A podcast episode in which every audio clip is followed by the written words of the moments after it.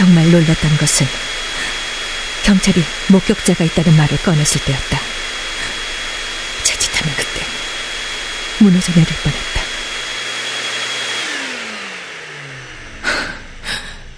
살인자의 자식이라는 오명으로 살게 할 수 없어.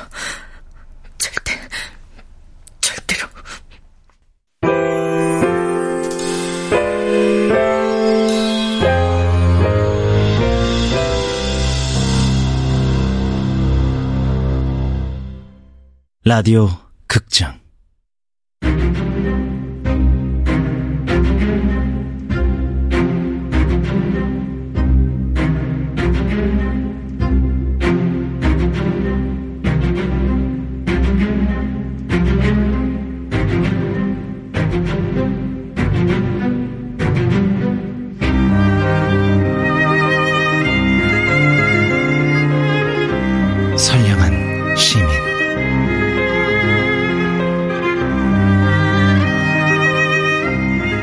김서진 극본 김민수 연출 황영선. 다섯 번째.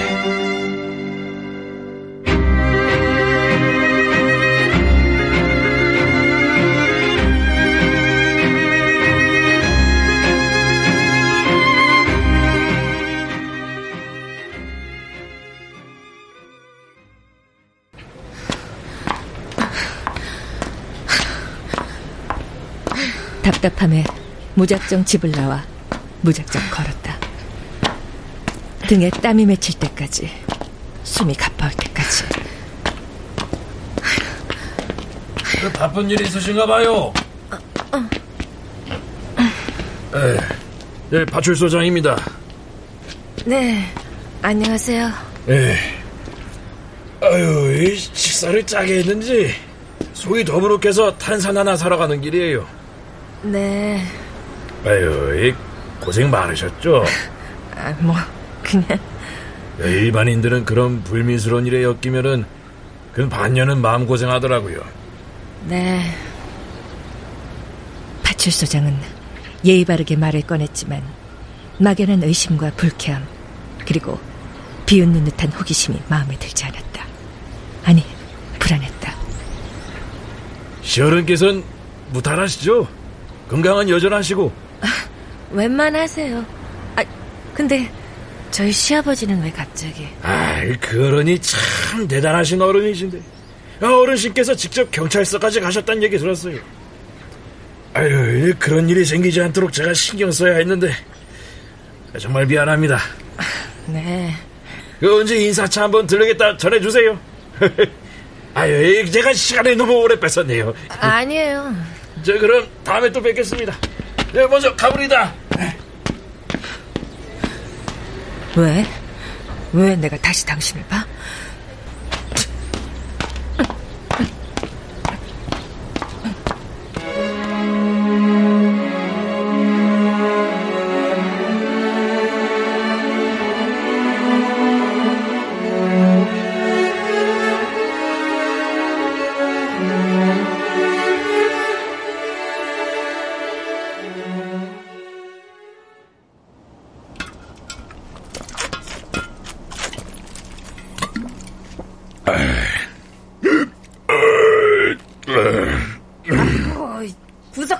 하면 안 돼요. 아휴, 냄새. 그, 그 교복집 며느리 불이 아주 단단히 죽었다고만 오는 길에 봤어. 뭐 고투라면 고투를 겪었으니 그 집 시아버지 아, 난 존경해. 뜬금없이요? 에이, 그 뜬금없기는. 내가 여기 70년대 후반에 살았었잖아. 그때 난 순경이었고, 그 어른은 통일 주체 국민의 대의원이었어. 감히 우러러볼 수도 없는 존재였지. 국회의원 못해 그거라도 한 거라던데. 이게, 말하기 좋아하는 사람들 하는 그 헛소리야. 안 가세요? 안 바쁘세요? 나는 그 시절이 그리워. 비록 가난했지만 얼마나 희망과 활력이 넘쳤었어. 잘 살아보자 쉴 새 없이 외쳤고 나라도 질서가 있었으니. 권위주의 시대라서. 아 그래 그래 그래 맞아 맞아 맞아. 권위. 그때 아버지들은 얼마나 권위가 있었다고. 그런 의미에서 그 어른은 여전히 대단한 거야. 아들 며느리 거느리고 여전히 자신권을 지키며 살아가고 계시잖아. 예, 내 꿈이기도 해. 아이고, 그런 어른이, 거동도 불편한 어른이 직접 경찰서까지 갔다는 소식을 들었을 땐 이 마음이 심히 찢어지셨겠어요? 아, 그 불경죄라도 지은 것 같았어. 참, 네. 아, 왜 웃어? 그냥 웃음이 좀 나네요. 에휴, 네. 아무튼 그 안 됐어, 그 여자. 한동안 내가 좀 챙겨봐야겠어. 음, 별로지라. 에휴.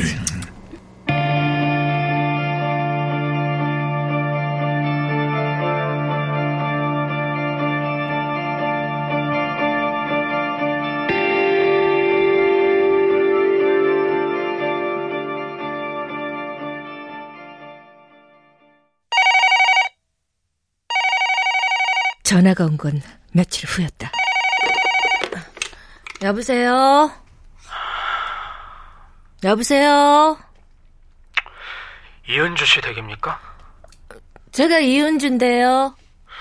이은주 씨, 제가 그날 사람 죽인 걸 봤거든요. 뭐라고요? 좀 크게 말씀해 주세요. 제가 그날 이은주 씨가 사람 죽인 걸 봤다고요. 아유, 어디서 통화 중이시죠? 아우, 잡음이 너무... 봤다고요. 살인. 살인이요, 살인. 이은주 씨가 사람 죽였잖아요. 제가 봤어요, 똑똑히. 저 사람 안 죽였어요. 모함하지 마세요. 모함이라. 모함이죠. 경찰에 신고하려고 전화한 거 아닙니다. 신고해도 소용없는데요, 뭘. 이미 풀려나셨잖아요. 그럼 저한테 왜 전화하셨죠? 너무 궁금해서요. 도대체 그 남자를 왜 죽이신 겁니까? 그 남자랑 남들이 모르는 무슨 관계라도 있나요? 그런 거예요? 뭐 예를 들면 원한이나 그것만 말해주세요. 뭘 보셨는지 모르겠지만 저는 사람 안 죽였어요. 제가 증거를 찾아서 이은주 씨한테 가져다 줘야 하나요? 가져와 보세요. 저도 궁금하네요. 그 증거라는 거. 끊습니다.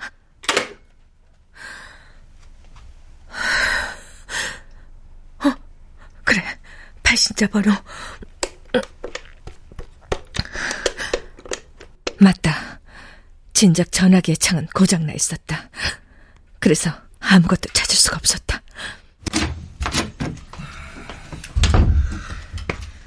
무슨 전화야? 아, 요즘도 집으로 걸려오는 전화가 다 있네. 전화기 바꾸라고 했잖아! 여보. 당장 새 전화기를 사야겠다. 전화국에 가면 발신번호를 확인할 수 있지 않을까? 시아버지 명의로 되어 있어 쉽지 않을 것이다. 사정할까?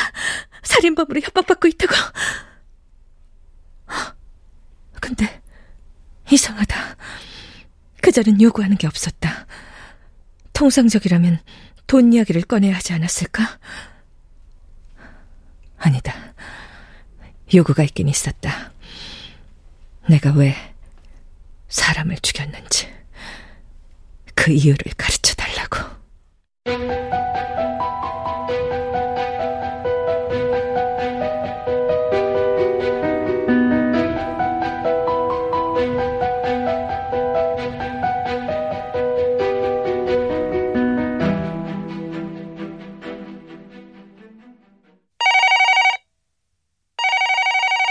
며칠 후 다시 전화가 왔다. 제가 자꾸 전화해서 성가신 줄 압니다. 근데 별로 미안하지는 않아요. 당신이 지은 죄에 비하면 이건 너무 사소한 처벌이니까요. 사소하든 아니든 그쪽이 나를 처벌할 권리는 없어요. 그쪽이 공권력은 아니잖아요? 나중에 내가 경찰에 진짜 처벌이라도 받게 되면 그쪽 마음대로 준 이 처벌을 내가 되갚을 수 있나요? 아, 물론 이건 내가 그쪽 주장대로 살인을 저질렀다는 가정하에서 하는 말이에요. 조심해야 한다. 통화를 녹음하고 있을지도 모른다. 그쪽은 내가 사람을 죽였다는 증거를 가지고 있지 않아요. 단지 현장을 봤다고 주장할 뿐이지. 그쪽 말에 근거가 확실하다면 나는 지금쯤 검찰에 가 있어야겠죠. 하지만 난 풀려났어요. 그러니 이런 협박 통하지 않아요. 냉수 마시고 정신이나 차리시죠!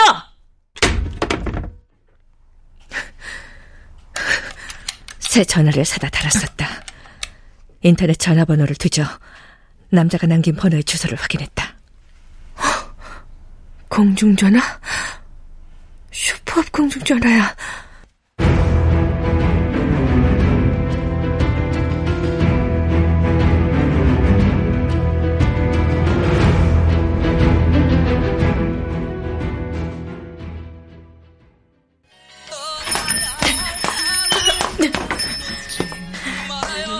저기 아줌마 예? 어, 혹시 조금 전에 가게 앞 공중전화에서 누가 전화 걸지 않았어요? 못 보셨어요? 어디 여기서 보이나? 밖에 나갔을 때면 몰라도. 근데 왜요? 부탁 좀 드려도 될까요? 말해봐요. 아, 얼마 전에 개천에서 사람 죽은 거 아시죠? 아, 그리고 그것 때문에 제가 경찰서 다녀온 것도.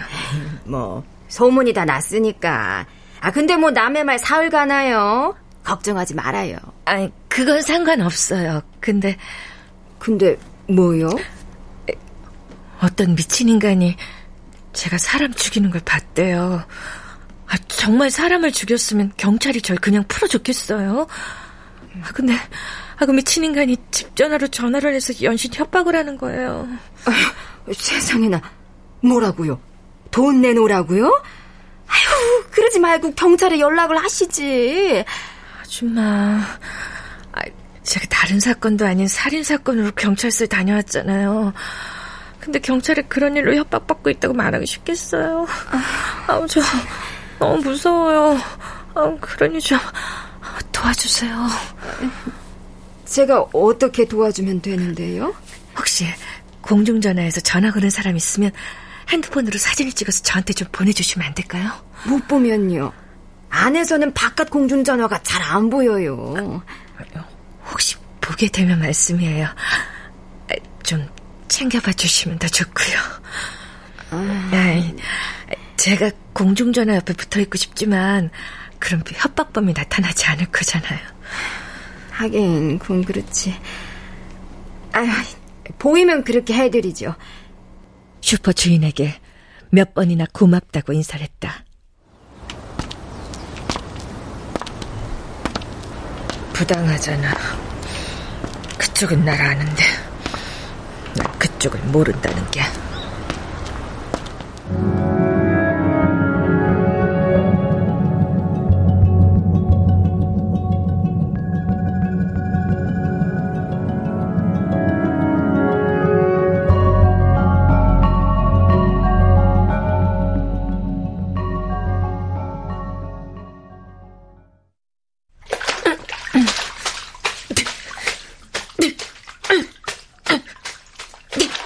시아버지가 옷에 똥을 쌌다. 드문 일은 아니었지만 적응되는 일도 아니었다.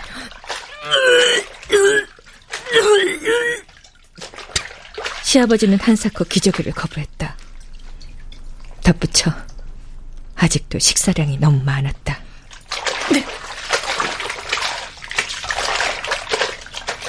며칠 후 다시 남자에게서 전화가 왔다.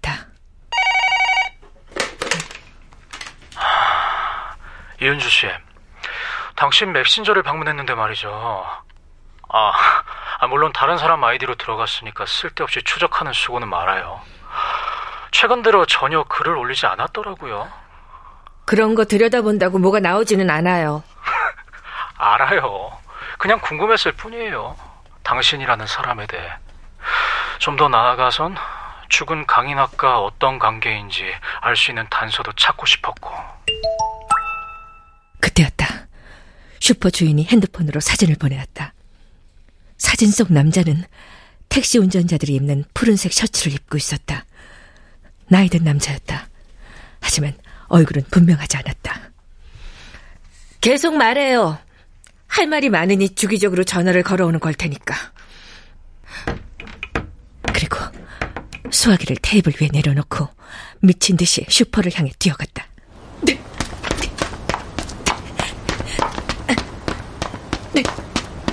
이미 가버렸을 것이다. 소용없는 짓이다 생각했는데 택시기사는 슈퍼마켓 앞 파라솔 아래 앉아 맥주를 마시고 있었다.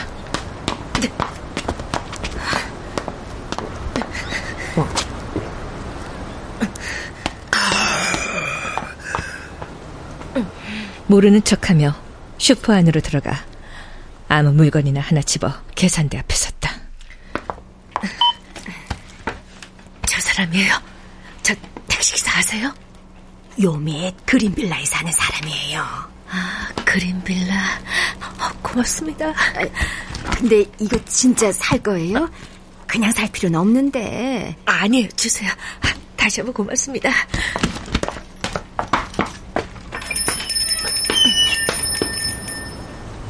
택시기사를 쳐다보지 않고 그린빌라를 향해 걸었다.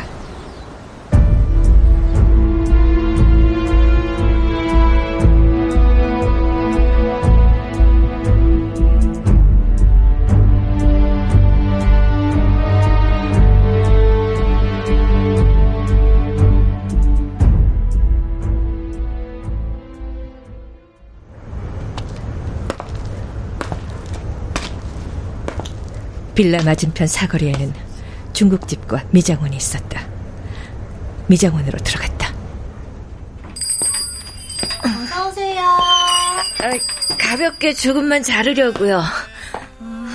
저기 좀 앉아 계세요. 이 손님 다 해가니까. 필요하시면 셀프로 커피랑 비스켓 가져다 드시고요. 아, 네, 천천히 하세요, 천천히. 급한 거 없어요.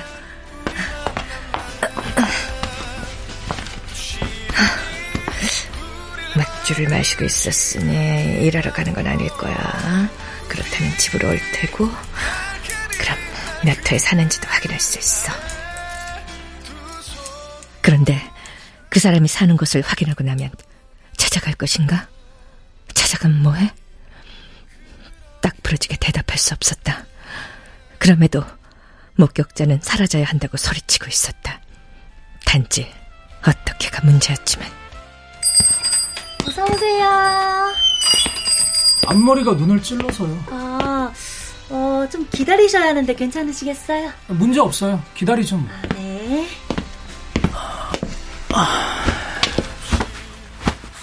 미용실 창 너머 택시기사가 걸어와 빌라 입구로 들어갔다. 4층 오른쪽 현관. 저 이것 좀 드시겠어요? 과자예요. 많이 달지요. 아, 고맙습니다. 손에 땀이 많이 나셨나 보네. 주세요. 제가 껍질 까드릴 테니까. 아, 괜찮아요. 아, 어서요, 이리.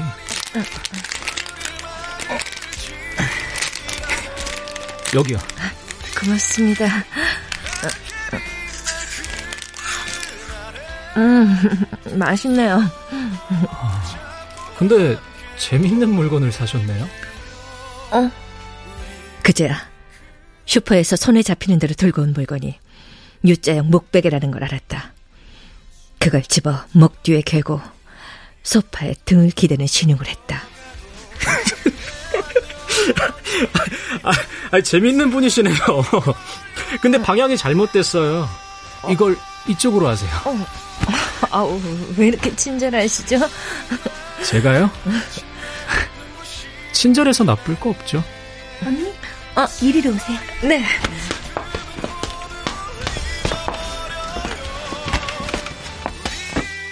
의자 앞 거울을 통해 연신 빌라를 봤어. 내가 당신을 쳐다보고 있다는 것도 모른 채. 내가 이은주 당신을 보며 싱긋 웃어 보였다는 것도 모른 채.